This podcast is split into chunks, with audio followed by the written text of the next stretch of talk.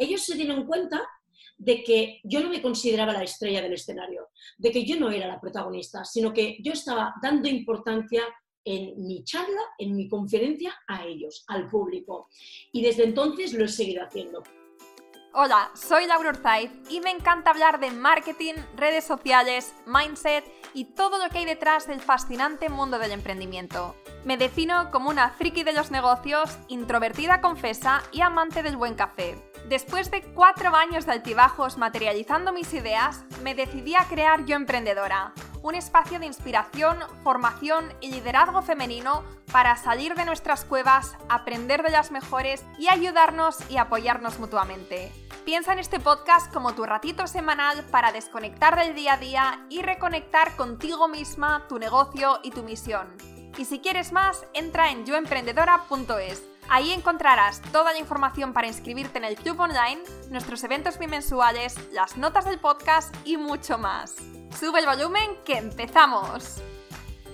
Estás escuchando el episodio ciento uno del podcast Yo Emprendedora. Dime una cosa, ¿te gustaría ser speaker internacional y hablar delante de miles de personas? O cientos o decenas, eso no importa, pero ¿te gustaría ser speaker? Dar charlas y ponencias tiene muchas ventajas obvias para los emprendedores, como la de posicionarte como experto y referente, aumentar tus ventas, hacer contactos muy interesantes. Pero, ¿cómo es realmente la vida de un speaker internacional? Si alguna vez te has hecho esta pregunta, entonces quédate por aquí porque va a ser la mismísima Èlia Guardiola la que nos responde a esta pregunta. Ella se define como humana, imperfecta, llorona y feliz. Está especializada en marketing emocional y experiencial, storytelling y story doing, y en este episodio nos habla de una forma increíblemente cercana y transparente de sus inicios en los escenarios, cómo consiguió vencer el pánico escénico, nos cuenta lo bonito y lo no tan bonito de ser conferenciante y sus claves para cautivar a la audiencia en los escenarios, entre otras cosas. Este es un episodio al desnudo porque me comprometí con ella a no editarlo y dejarlo tal cual nos quedó, con interrupciones incluidas. Y antes de ponernos con el episodio, quería comentarte que voy a tomarme una pequeña pausa para descansar y volver en septiembre con las pilas cargadas y muchas sorpresas. Pero no voy a desaparecer, de hecho voy a estar más presente que nunca, pero en otro formato, el email. Cada viernes voy a mandaros un email muy personal donde compartiré mis experiencias, reflexiones y descubrimientos del mundillo emprendedor y donde además iré respondiendo a todas vuestras preguntas. Para seguir en contacto este verano y no perderte ninguno de estos emails, entra en yoemprendedora.es barra suscripción. Bueno, pues ahora sí que sí, empezamos. Hola Èlia, ¿qué tal? Bienvenida al podcast. ¿Qué tal, Laura? Muchísimas gracias por la invitación, una vez más. Pues sí, eh, como no hemos podido tenerte en el evento que teníamos programado en Madrid de Yo Emprendedora, Eh, ahora mismo por la situación está suspendido, lo, lo retomaremos cuando todo esto se normalice, pero eh, bueno, pues aprovechando que también estás en casa, que aunque me estás comentando que estás a tope, pero digo, qué mejor oportunidad para tener a Èlia Guardiola en el podcast, que ya no se me puede escapar porque no, no puedes ir a ningún sitio. No, no, totalmente. No, en serio, Laura, eh, yo creo que nuestras agendas se han multiplicado. Yo hace tres semanas no tenía la agenda tan llena. También es verdad que estamos creando muchísimos contenidos, sobre todo enfocado a, a, a estas personas, a miles y miles de personas que se están quedando en casa forzadas, lógicamente, y que más que nunca están conectadas. Entonces yo creo que es una oportunidad enorme para muchas cosas. Una, para que nos conozcan más. Eh, otra, para que nos conozcan mejor, que no es lo mismo. Eh, tres, eh, para aportar valor a, a las vidas de esas personas. Sobre todo, creo que, que es una oportunidad muy grande para eh, crear contenidos que en muchas ocasiones son de pago y ahora mismo los estamos cediendo gratis por las circunstancias. Y creo que, vamos, en estas situaciones yo creo que lo mejor de todo es eh, apoyar y ayudar muchísimo. Yo estoy contigo. Yo estoy eh, también intentando poner mi granito de arena con los directos. Ahora estoy también organizando una cosa que me imagino que para el momento en el que haya salido este, este podcast ya podré anunciarlo, pero bueno, por ahora sí, estoy planeando cosillas también para aportar eh, mi granito de arena, para hacer todo esto más llevadero y para, y para ayudar a las emprendedoras, como decíamos antes, Que, que su vida parece que se ha parado, pero que sus facturas siguen ahí, que sus obligaciones siguen ahí y que tienen que seguir eh, creando y tienen que seguir con una mentalidad positiva para sacar lo mejor de esta situación. Así que ese es como mi objetivo también estas semanas. Jolín, es genial. Y además que, que yo soy de las que cada vez que me levanto por la mañana estoy con varias ideas en la cabeza, que la vida no me da para tanto. Y es como, wow, a ver, centrémonos en lo que realmente es prioritario y en lo que puedes aportar más valor a la gente. Uh-huh. Sabes de sobra que aunque esto se haya parado, el día que vuelvas a retomar los eventos presenciales me tienes ahí, vamos, al pie del cañón para, para ayudarte y apoyarte. Y Qué creo bien. Que es un momento genial para, para estas súper emprendedoras, mujeres, ya no voy a decir la palabra empoderadas porque esto ya creo que la hemos prostituido completamente esta palabra, pero sigue, sigue siendo una realidad. Y creo que hay una, una cosa que hay que seguir eh, hablando de resiliencia y, y respeto, y sobre todo concienciación. Creo que es súper importante que en estos momentos... Eh, Vaya, sí, eh, perdona, no sé, en, ahora lo retomamos, ¿vale? Dame un segundito. Sí, sí, sí. Perdona.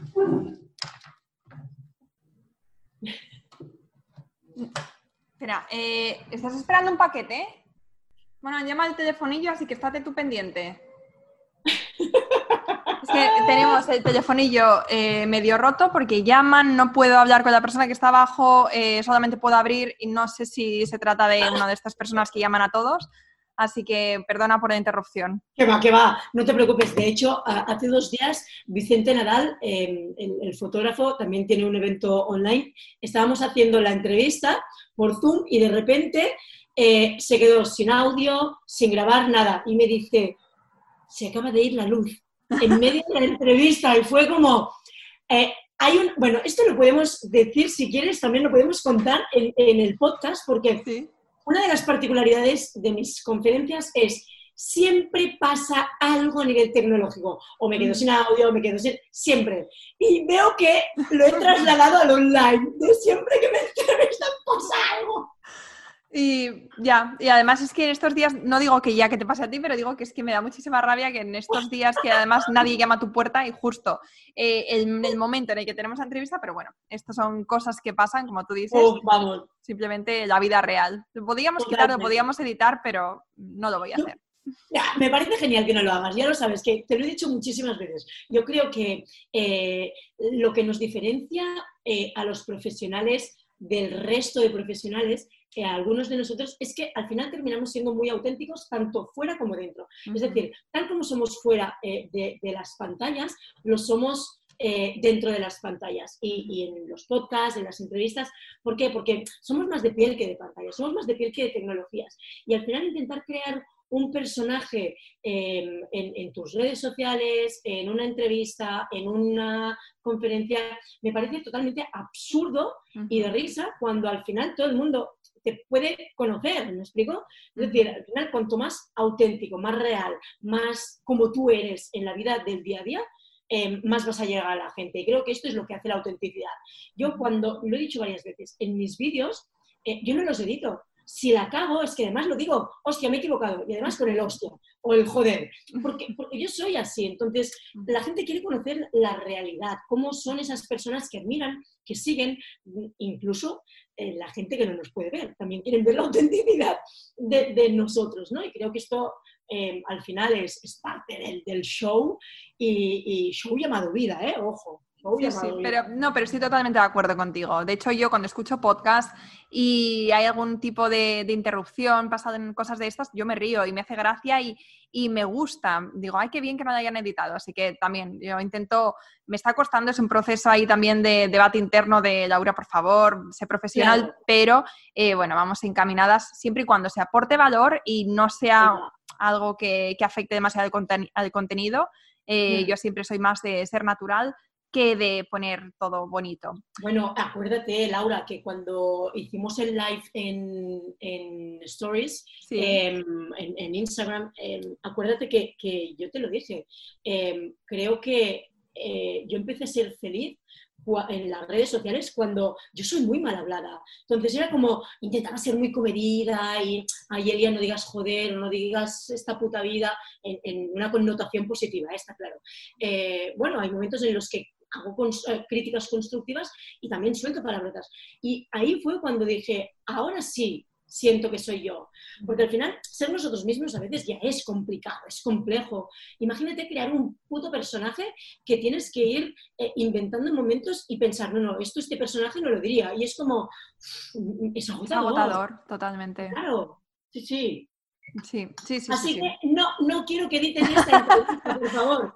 Han vale. tocado el telefonillo de casa de, de Laura. Y como siempre digo, a mí siempre me pasan cosas en los escenarios. Siempre, Laura. Eh, siempre o falla el micro, o falla la diapositiva, o falla eh, las luces, o falla algo, siempre. Mm. Y me estoy dando cuenta, me estoy percatando de que en los en, en el online también me está pasando. También, también pasa. Estas cagadas. Pasa en todas partes. Es que somos humanos al final, o sea, podemos Ojalá. pretender ser perfectos, pero eso, eso no... Para Eso no. Bueno, Para pues Èlia, entonces, eh, retomando la entrevista, y además es que hemos empezado eh, charlando, pero eh, yo te conozco, por eso mm, asumo que muchas de, de las personas de mi comunidad también te conocen, pero para las que no, quiero que te presentes y quiero que lo hagas de una forma diferente. Quiero que primero pienses en una persona que te conoce muy bien, o la persona que mejor te conozca. ¿Quién Vale. sería esa persona? Pablo. Pablo, Pablo y tu, mi chico, ¿no? Pablo, sí, sí, Pablo, mi pareja y, y, y mi madre. Aunque vale. mi madre, lógicamente, no lo sabe todo de mi vida porque es obvio, pero mi madre se ha convertido, ojo, mi madre se ha convertido un poco en, en una de mis mejores amigas, ¿eh? También tengo que decirlo.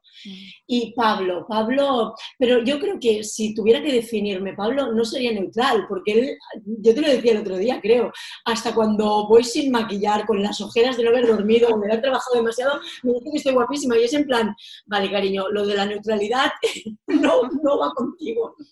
Eh, pero sí que pero... te conoce por dentro, sí que sabe cómo sí. eres de verdad, sí que sabe eh, sí. quién es realmente la Èlia Guardiola que está en casa eh, con sus buenos momentos y con sus malos momentos. Entonces, Totalmente. si estuviera aquí Pablo con nosotras hoy, ¿qué, qué nos diría? ¿Qué, ¿Quién es Èlia? Ahora, ahora porque acaba de sacar el perro, si no lo llamaba y que... ¡Ay, qué pena!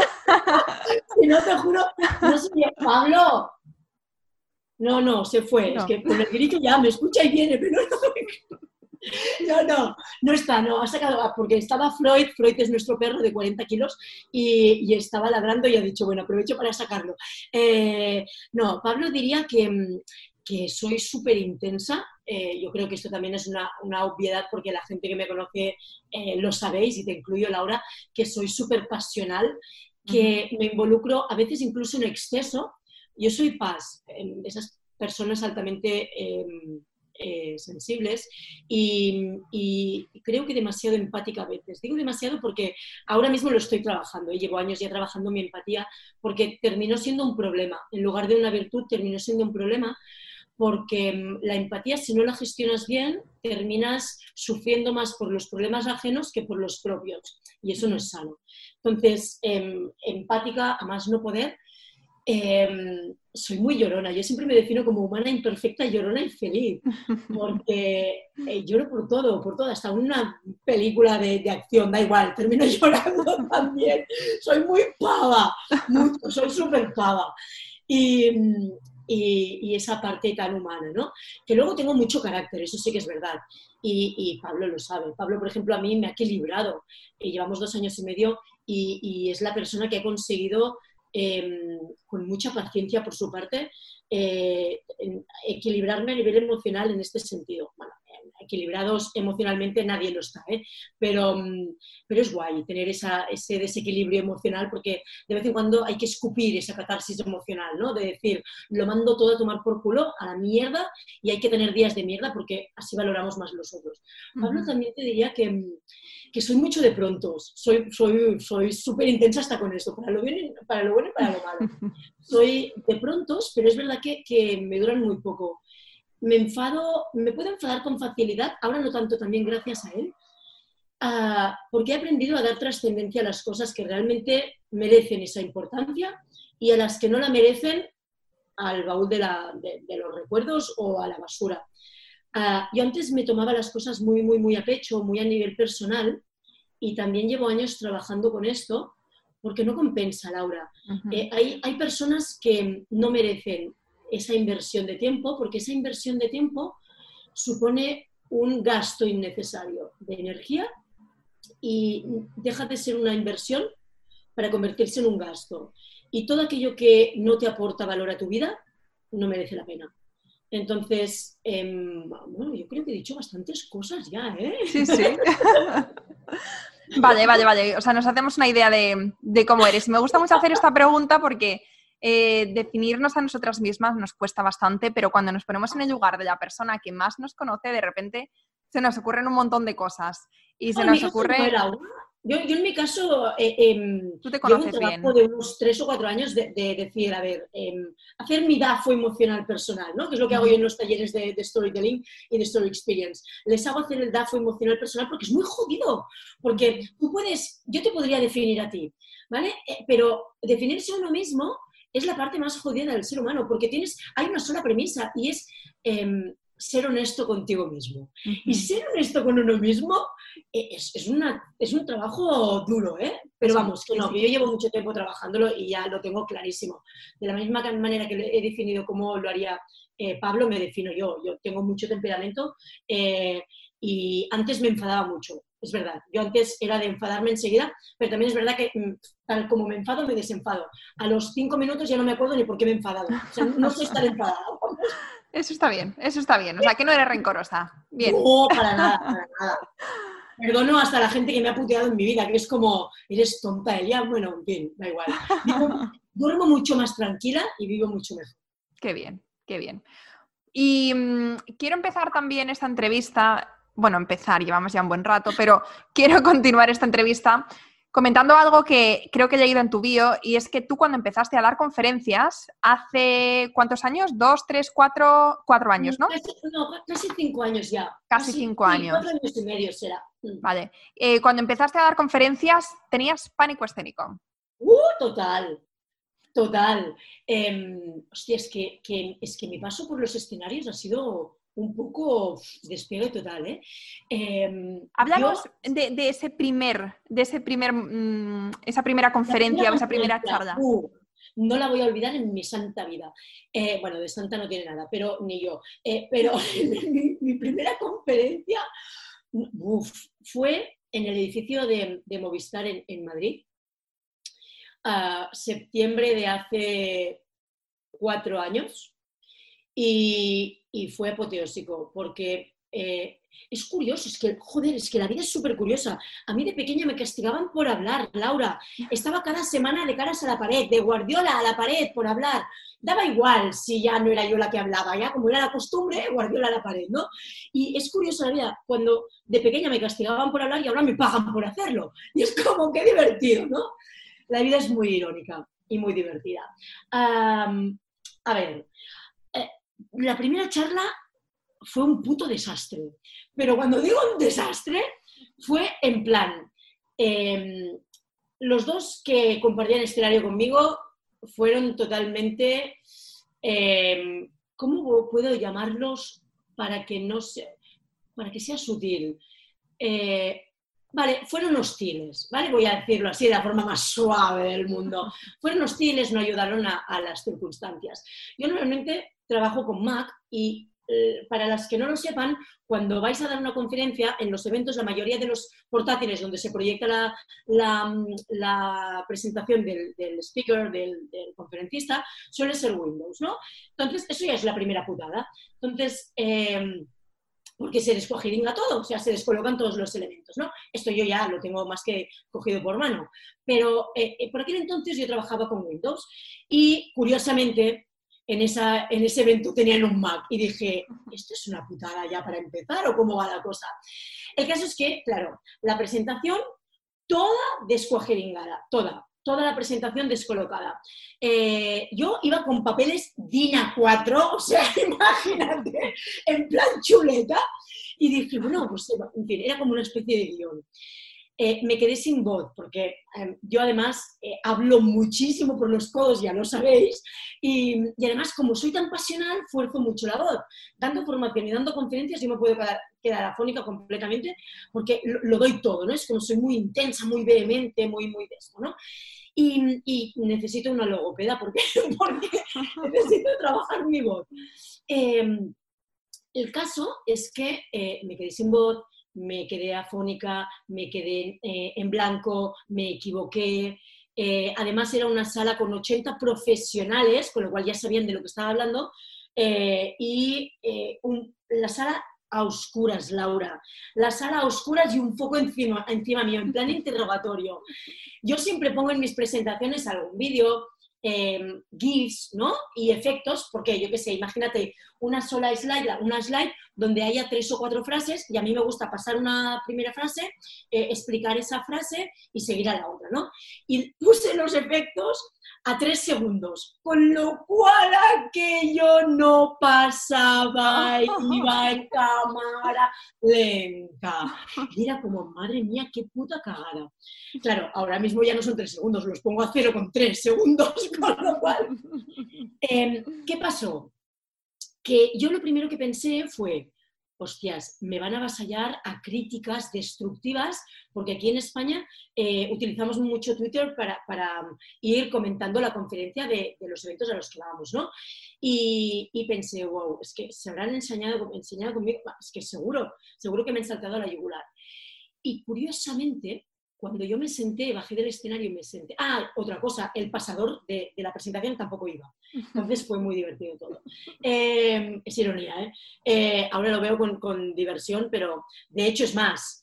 Estuve seis meses sin poder ver la, la charla en YouTube porque sentía vergüenza ajena. Pero, ojo, porque fue la charla de la que más aprendí. O sea, ojo aquí la experiencia. Cuando bajé del escenario, Laura, lo primero que hice fue mirar Twitter. Y dije, hostias, todos los comentarios eran positivos. Todos, Laura, todos. Excepto uno que, claro, yo había hablado de marketing emocional y puse de ejemplo a, a dos hoteles que son clientes míos y alguien dijo, parece que les esté haciendo promoción. Pues sí, también les estaba haciendo promoción, ¿qué coño? Y, y una de las cosas que me di cuenta es que la gente... había dado más trascendencia, más importancia a los contenidos que yo estaba contando que a la propia puesta en escena. Uh-huh. ¿Qué pasó también? Que luego hubo una mesa redonda y ahí sí que ya fui yo. Eh, entonces, claro, la gente se dio cuenta de que eh, eh, lo que me había pasado era nervios y demás. Uh-huh. Claro, ahí yo me di cuenta que fue de una... Bueno, evidentemente tardé tiempo en, en darme cuenta de que había aprendido de esa... de esa conferencia. Y yo estuve, gracias a eso, o a raíz de esa conferencia, creo que eh, tuve pánico escénico durante dos años seguidos, en, en las siguientes conferencias. Um, Pero seguiste, a pesar del pánico escénico, tú seguiste. Sí, no me preguntes por qué. Porque yo, yo creo que en aquel momento creía... que estaba aportando valor en los contenidos, no en mi puesta en escena, pero sí en los contenidos, porque yo llevo diecisiete años aproximadamente hablando de marketing o, o trabajando el marketing emocional, el marketing experiencial y el storytelling a través de ser directora de hoteles, de gestionar hoteles y demás, ¿no? Y de llevar su marketing y su comunicación. Y, y yo recuerdo que, que, que sí, seguí para adelante, porque a mí me encanta hablar y aportar. Y, y dar contenidos para la gente. Entonces, yo seguí, a pesar de que me quedaba sin voz, que se me entrecortaba la voz, que, que además me sudaban las manos, Laura, una cosa horrorosa, que yo no soy de sudar, además, que es que ni en verano sudo. Eh, es muy jodido hacerme sudar a mí. Bueno, no vamos a hablar de, de otros temas más personales, pero que yo en temas habitualmente no sudo. Vamos, vamos a dejarlo ahí. A lo que voy es... Eh, seguí hacia adelante y dije, llegado los dos años dije, hostia, tengo que averiguar qué es lo que me está haciendo poner tan nerviosa y, y pre- me pregunté, ¿no? Estoy analizando qué carajos era lo que me estaba frenando a disfrutar encima de un escenario, porque estaba haciendo aquello que me apasionaba, que era hablar y aportar valor a la gente que me estaba eh, viendo, ¿no? Eh, y lo analicé, porque claro, cuando tú das una conferencia, la gente te dice... Sí, sí, tú imagínate que todo el mundo del público está desnudo, que dices tú, coño, es que como piense que están desnudos todos, me pongo más nerviosa, entonces va a ser más cagada. Esto, esta técnica a mí no me funciona para eso, nada. Y que yo no soy capaz de visualizar a la gente desnuda si les estoy viendo con ropa, o sea, a mí eso es algo claro. que yo nunca he podido, no he podido hacer, o sea, como mirar a la gente e imaginarme los desnudos cuando les estoy viendo cómo, cómo están, es algo que mi no, cerebro no... no... En mi caso, te aseguro, bueno, a ver, creatividad tengo infinita, entonces yo me los podría imaginar, pero luego a lo mejor me crearían más rechazo a algunos y es como, wow, wow, o muchos no me crearían rechazo, al contrario, me subiría ahí la libido, entonces tampoco sería oportuno, entonces es como, a ver, no, tengo que buscar otra técnica. Y me acuerdo de Rafa Sospedra, un buen amigo mío que se dedica al S E O, eh, que me dijo, tú, Èlia, eh, mira a alguien en el escenario que siempre te esté mirando y estés sintiendo. Claro, normalmente cuando la gente tú le estás contando algo que ellos ya conocen o que les está resultando interesante, habitualmente, de forma inconsciente, la cabeza va haciendo, va así, asiente uh-huh. con la cabeza, ¿no? Y le dije, vale, pues tú te pones en primera fila y vas asintiendo todo el rato, ¿no? Y fue genial. Esa, me acuerdo que fue finales del, del dos mil quince y, y fue con, con Rafa precisamente en Barcelona, en, una, en la segunda conferencia precisamente, y eso antes de los dos años, ¿eh? Y, y fue la segunda o tercera conferencia, creo que fue la segunda conferencia que di. Y lo tuve en primera fila, esos cuarenta y cinco minutos asintiendo con la cabeza. Y te ayudó. ¿Eh? Y eso te ayudó. Sí, de hecho yo siempre digo que, bueno, siempre que, que nos vemos en, en eventos y tal, que lo quiero con locura, es, es amor. Y ese chico es, es, es maravilloso. Y, y siempre, ¿no? Siempre eh, eh, nos acordamos de ese momento y cómo él me ayudó en, esos, en esas circunstancias un poco jodidas, ¿no? Y me di cuenta luego, más adelante, cuando analicé el por qué me estaba fastidiando tanto eh, el, eh, el estar tan nerviosa en un escenario, dije, tengo que hacer algo. Y yo me di cuenta de que lo que no se puede hacer siendo conferencista o conferenciante o speaker o como quieras llamarlo, eh, es subir y pensar que eres el protagonista de esa situación. Uh-huh. Cuando yo me di cuenta de que, primero, yo no me estaba sintiendo la protagonista eh, y yo quería que los que, yo quería que se sintieran ellos protagonistas, ¿no? El público que me venía a ver a mí o, o, o a todos los speakers de, del evento. Y dije, voy a empezar a interactuar con la gente. Yo ya de vez en cuando hacía alguna pregunta, pero era como eh, muy obvia, ¿no? Y me di cuenta de que la que tenía que ser feliz encima del escenario era yo. No podía subir con nervios. Porque a partir de un momento yo soy consciente de que mi forma de comunicar es muy intensa, es muy pasional y sé que llega.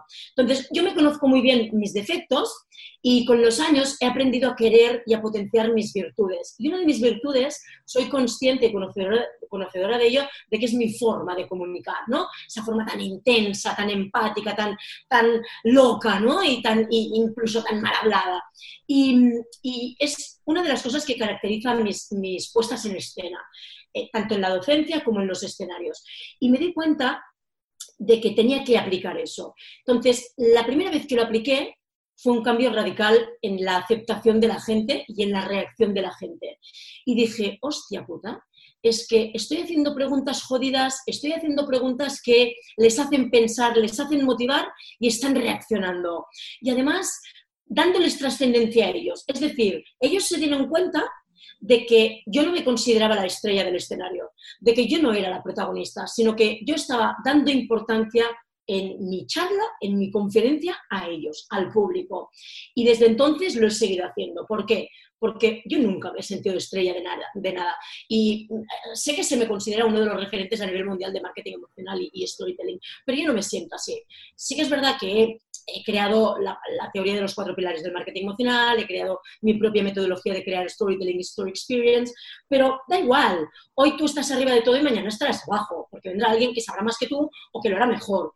Y creo que es un trabajo diario, constante y con una mente muy abierta para aprender de todo, todo el mundo, de todo el mundo, Laura. Y esto que comentas de interactuar con la gente, cuando tienes, eh, por ejemplo, un público de cientos de personas, ¿cómo lo haces? Laura, yo he llegado a tener más de tres mil personas delante mío y los he hecho levantar a todos. Eh, yo creo que, que con, esas, con esos um, puntos que te estaba diciendo antes, uh, al principio la, la gente está cohibida, lógicamente, porque no están acostumbrados a que, a que se les haga tantas preguntas.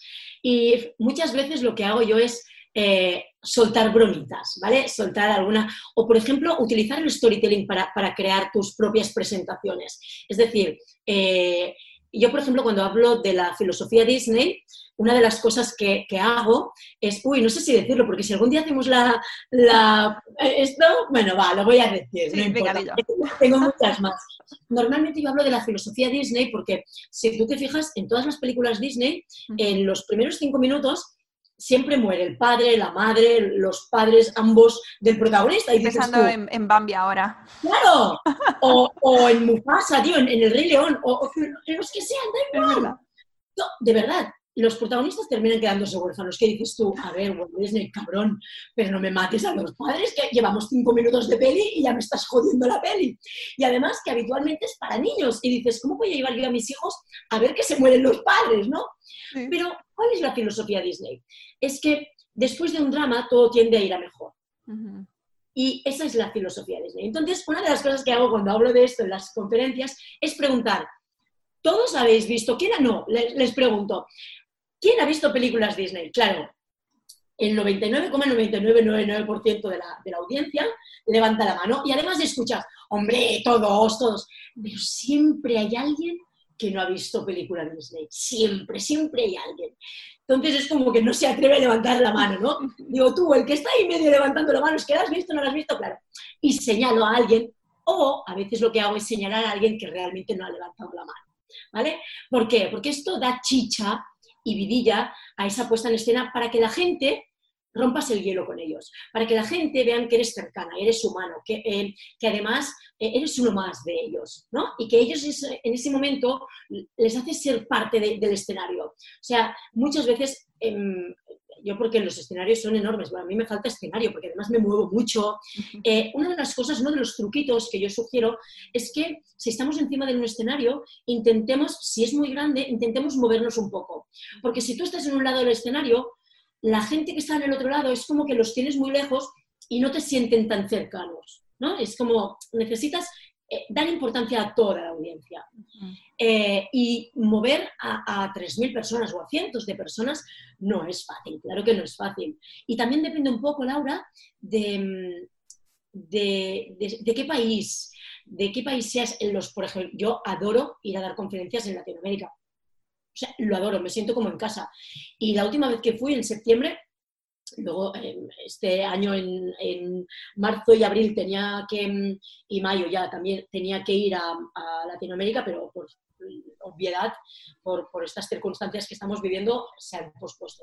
Pero en septiembre fue la última que, que di en Medellín, en Colombia, y lo primero que dije fue, es que me siento más en casa muchas veces aquí que en España.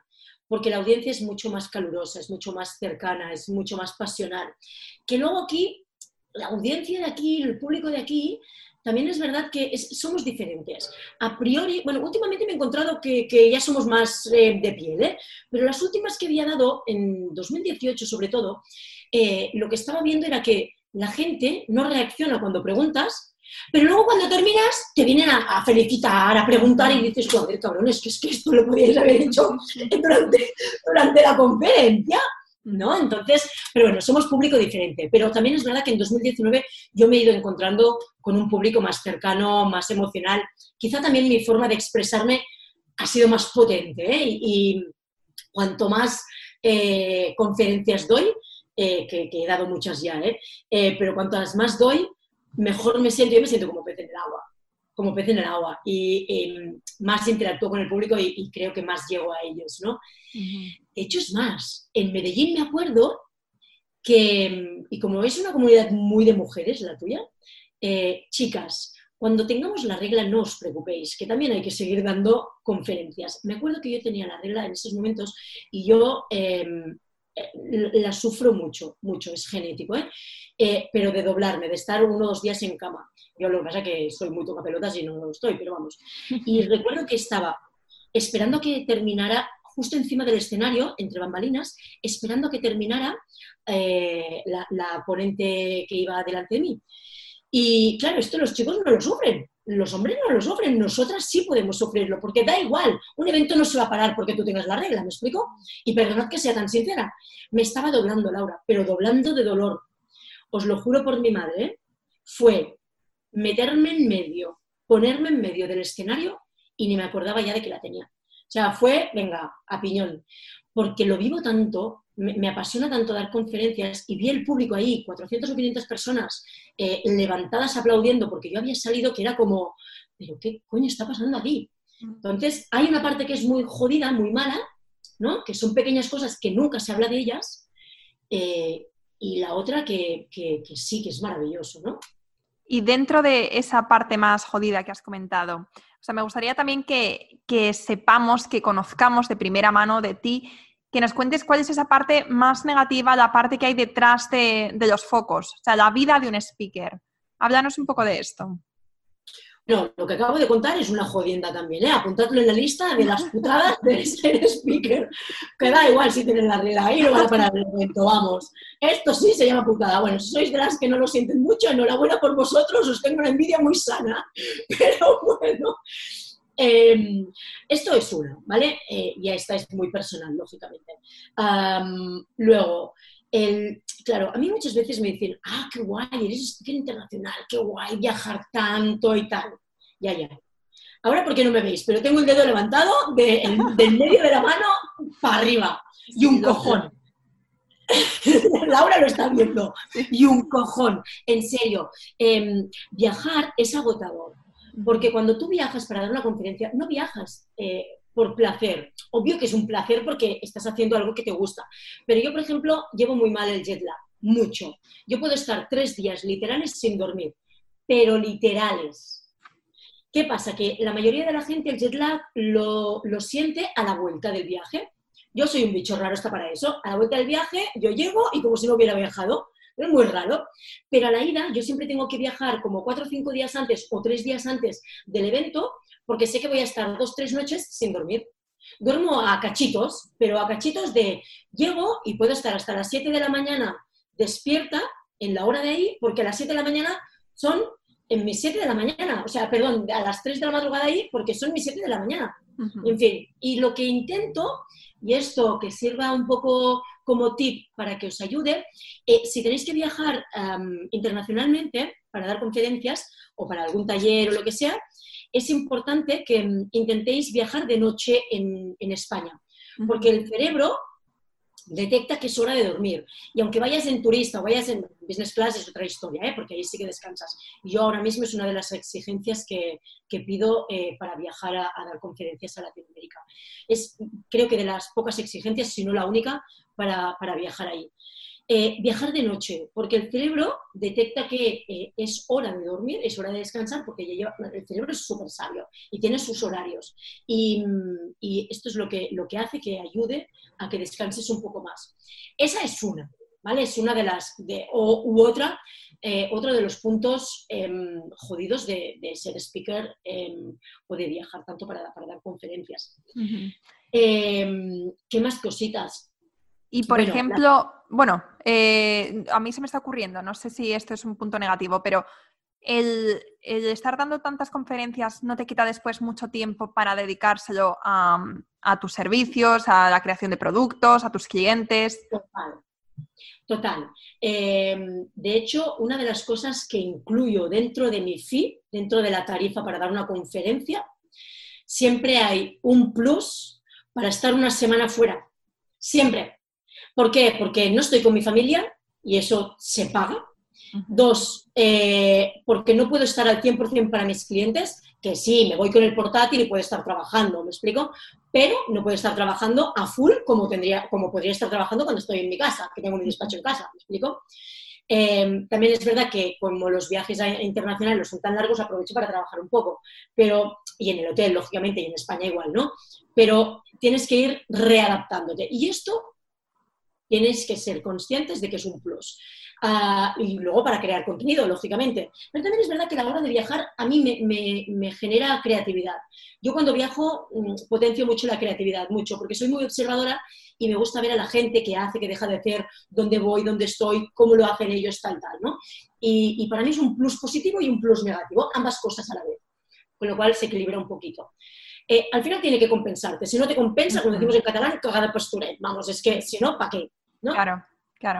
Otro de los puntos negativos Eh, bueno, es un poco lo que te, lo que te decía también, ¿no? Lo de eh, las primeras veces que yo subí a un escenario y tuve alguna jodienda como eh, que se apagara la luz o que no fuera el, el pasador de las diapositivas o que me quedara sin pantalla y tal, te quedas en blanco porque no estás habituado a esto. Ahora mismo eh, yo aprendí rápido esto, ¿eh? Porque siempre me pasa algo. En las, el noventa por ciento de mis conferencias siempre hay algún desastre, siempre. Entonces lo que, lo que hice fue, como decía mi padre, pete cuida un para adelante, ¿no? Pues lo mismo. Eh, lo que hago es a capela. Pero vamos, yo, es decir, ¿por qué te contratan? Porque eres profesional y especialista en algo, ¿no? Porque eres profesional en algo que tú ya conoces. Al final, las presentaciones son un, un, un punto de apoyo. O sea, la gente te va a ver a ti y lo que tú puedes aportarles, no tus presentaciones. La presentación tiene que, tenéis que ser conscientes que lo que vosotros, el valor vuestro es lo que contáis. Y la presentación es un punto de apoyo por si eh, te pierdes en algún momento de, de, tu, de tu pitch eh, o de tu conferencia o de tu X, eh, o de aquello que estás contando, ¿no? Uh-huh. Entonces, para mí es importante que tengamos en cuenta esto. Eh, yo recuerdo que esto es otra de las jodiendas que al final terminó siendo un aprendizaje. Hace como dos años eh, me dijeron de ir a una mesa redonda en, en, una, bueno, en un evento eh, enfocado al turismo, ¿no? En la Universidad de, de Córdoba, eh, para los alumnos del, del, de la carrera de turismo. Y recuerdo que eh, me dijeron, bueno, Èlia, solo vas a tener que estar en la mesa redonda. Ajá. Y yo dije, ajá, vale, no me tengo que preparar ninguna presentación. Me dijeron, no, no, que va, que va, no, para nada, para nada. Yo, vale, vale, genial. Digo, seguro, ¿eh? Y me dijeron, no, no, seguro. Cuando fui, me toca el turno de la mesa redonda con otro chico, el chico empieza y el cabrón había preparado una presentación, ¿no? Y dice, hola, ¿y esto? Y, pero si yo no he traído nada.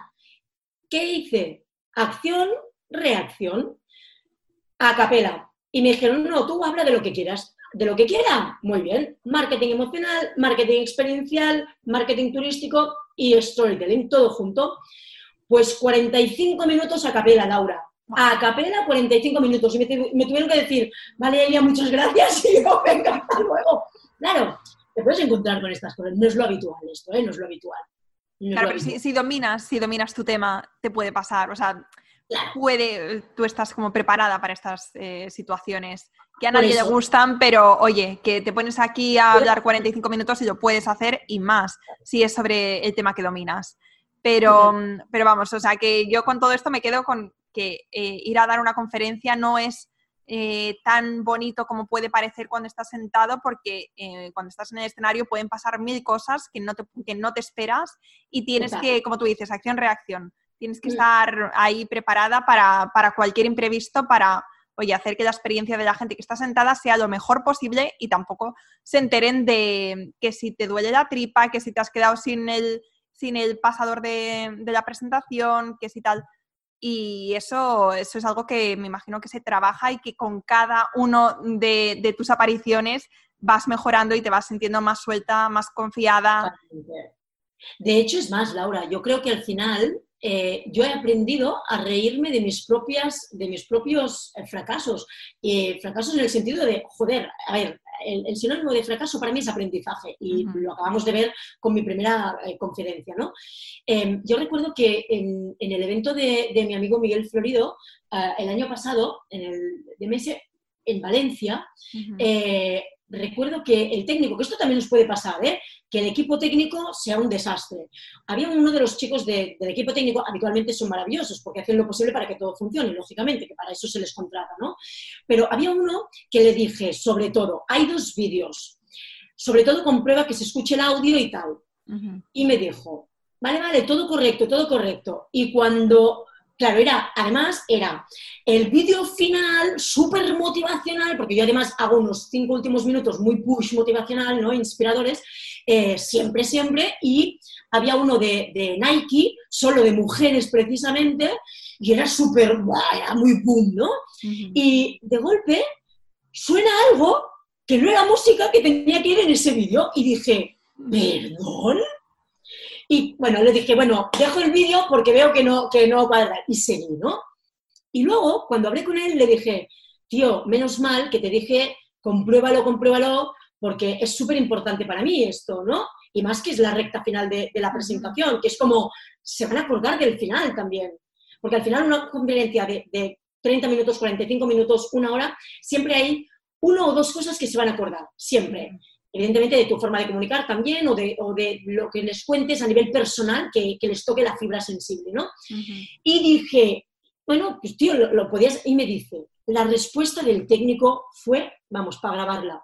Me dijo, bueno, pero era, era música, ¿no? ¿Tenía voz? Me dijo, ¿había, había voz?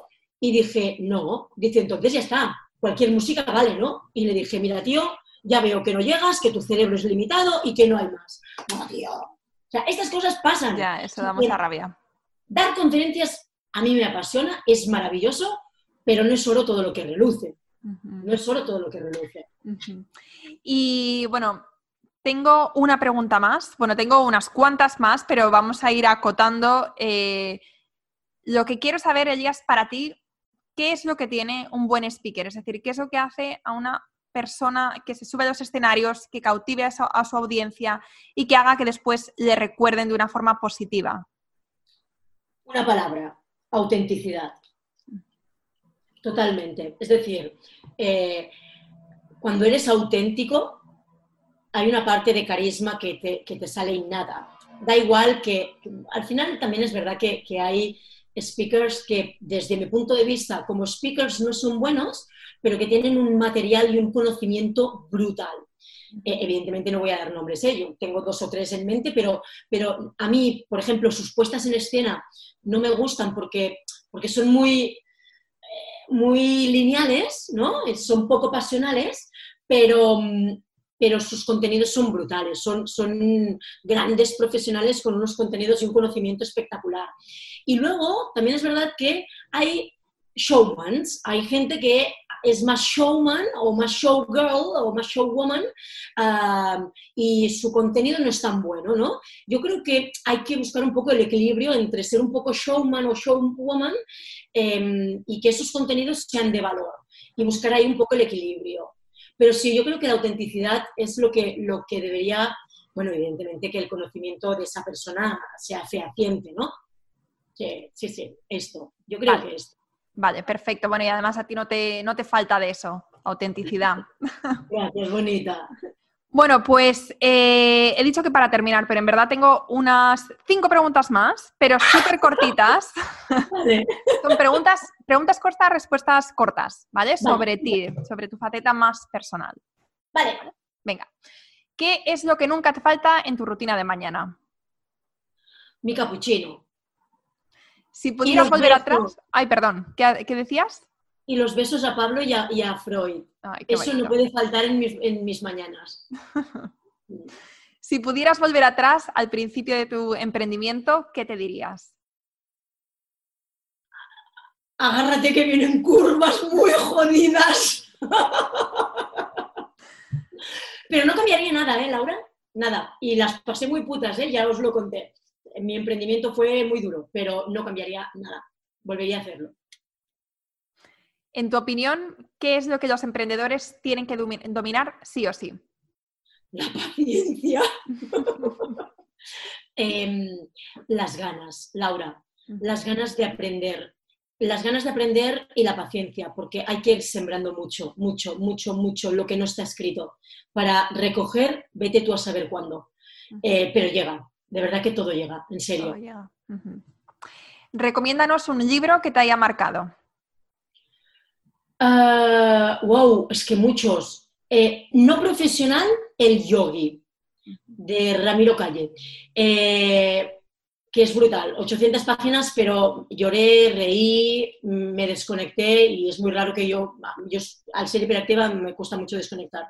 Eh, No desconectar y hacer una sola cosa a la vez.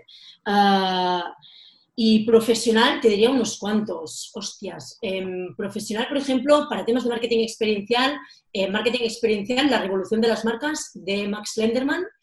Eh, Oxitobrands, por ejemplo, de mi amigo Marcelo Guío, que es branding emocional, y evidentemente el de Marc Bobet, eh, emotional branding. Y um, Brain Influence, de Roger Bulli, que también es amigo mío, que los tengo por ahí. Uh, uf, querían unos cuantos, ¿eh? La verdad es que hay, hay muchísimos. Pues con estos tres nos quedamos, no, cuatro. Con estos sí. cuatro nos quedamos. Luego los pongo también en las notas del podcast. Super. Y eh, la última pregunta es, si nos fuéramos a quedar con una cosa de todo lo que nos has contado hoy, ¿qué te gustaría que fuera? Wow, esta es la pregunta más jodida que me has hecho en, en todo el podcast. Um, que se atrevan, si tienen la oportunidad de subir a un escenario, que se atrevan. Esto es igual de, ah, es que en la vida hay que tener un hijo, hay que plantar un árbol y escribir un libro. Vale, pues añadid a eso eh, subir a un escenario. Que luego no sigues en el, subiendo escenarios, no importa, pero eh, creo que es una oportunidad para no solo eh, ponerte a ti a prueba, sino conocerte mejor. Es que creo que sirve para conocerte mucho mejor a ti misma. Vale. Perfecto. Bueno, pues Èlia, hasta aquí el podcast de hoy. Me ha encantado, me ha, me ha parecido, bueno, muy interesante. Eh, siempre hablar contigo es un placer. Como decía, eh, estoy deseando que, que escucharte en el evento, o sea, con todos estos tips y estas historias que nos has contado. Ahora estoy deseando verte en tu puesta en acción. Y yo, la verdad es que un placer hablar contigo, Laura. Es un gustazo, de verdad. Qué bien. Bueno, pues muchísimas gracias por dedicarnos este tiempo y por compartir tanto valor con todas nosotras. Un placer y besos a todas. Si te ha gustado este episodio, entonces te agradecería un montón que me dejes un comentario en iVoox o en iTunes y que me cuentes qué te ha parecido el episodio, tus opiniones, tus impresiones, si hay algo que te ha faltado o algo que te gustaría aportar que te esté funcionando a ti ahora. Además, ya sabes que me encanta conocer a la gente que hay al otro lado del podcast. Así que seguimos en los comentarios. ¡Hasta la próxima!